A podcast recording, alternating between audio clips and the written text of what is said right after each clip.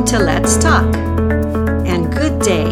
Yes, it is a good day indeed, for God's mercies are new every morning. Great is his faithfulness. Today's scripture is Ecclesiastes 3 11 through 14.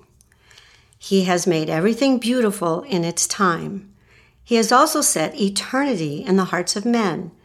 Yet they cannot fathom what God has done from beginning to end. I know that there is nothing better for men than to be happy and do good while they live, that everyone may eat and drink and find satisfaction in all of his toil. This is the gift of God. I know that everything God does will endure forever. Nothing can be added to it and nothing taken from it. God does it so that men will revere him. Ecclesiastes 3 11 through 14. Buzz, your alarm blares out the time. Ding, the coffee maker turns on. Ding ding, the dishwasher turns off. Duck call, duck call, you have an incoming phone call. Beep, beep, beep, you accidentally hit the alarm key on your car fob. Flip, flip, a calendar announces a new month has arrived. Time, time, time. Time for this, time for that. Not enough time? Too much time? Looking back on this past week, on how many occasions have we voiced frustration with handling time? There seemingly is a constant struggle to balance responsibilities, activities, work, appointments, personal growth, and basic living with the time allotted in a day. You may echo the words such as, Where has the time gone? Or, How did time pass so quickly? Or even, I can't wait. Whether we are young or older, we probably should admit that we are frequently out of sync with time. Time itself is a cause of a majority of our frustrations in life. However, there is a way to look at time in a different perspective that can actually excite us as believers. How can this be? How can the frustration of time become positive? In the wise words of C.S. Lewis, quoted by Sheldon Vanauken in his book A Severe Mercy, an entirely new perspective on time can become our understanding.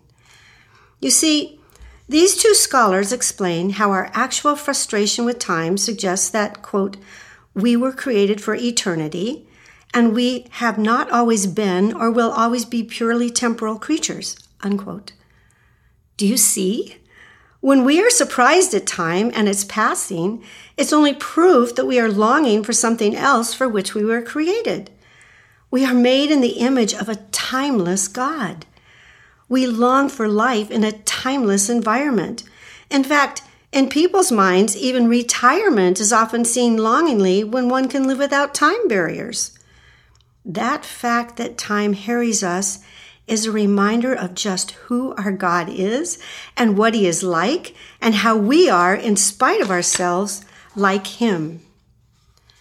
Remembering this concept lately has helped me accept my time limits with more patience and joy.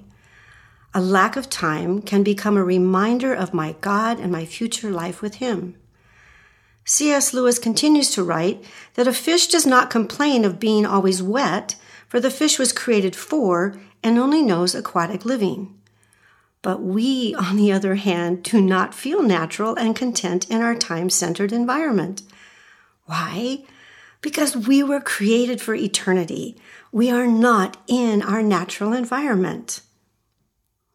On this day, Let's see if we can challenge each other to see our frustrations with time as a reminder of our eternal God whose goal is eternity for and with us. Now, that is a thought that can make time stand still and give us a joy worth smiling about. Are you facing a deadline and time limit? New schedule? New school year? Appointments? Events? Feeling frustrated about too much to do and too little time to accomplish it? That's okay. It's just a reminder of our timeless God.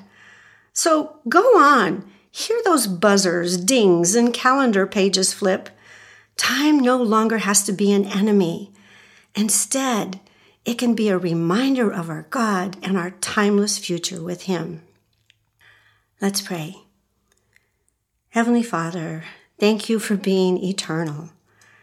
We recognize, Lord, we cannot begin to grasp what you have done from the beginning to end. May we submit our time to you here in our days on earth, knowing that whatever you bring our way is ultimately so that we can bring praise to you. If we sense frustration in the hours, minutes, and seconds of this very day, Lord, may we stop and recognize we feel this way because we are made to be with you in eternity, and instead offer you praise for the reminder of such. Thank you for wanting us to be with you, Lord.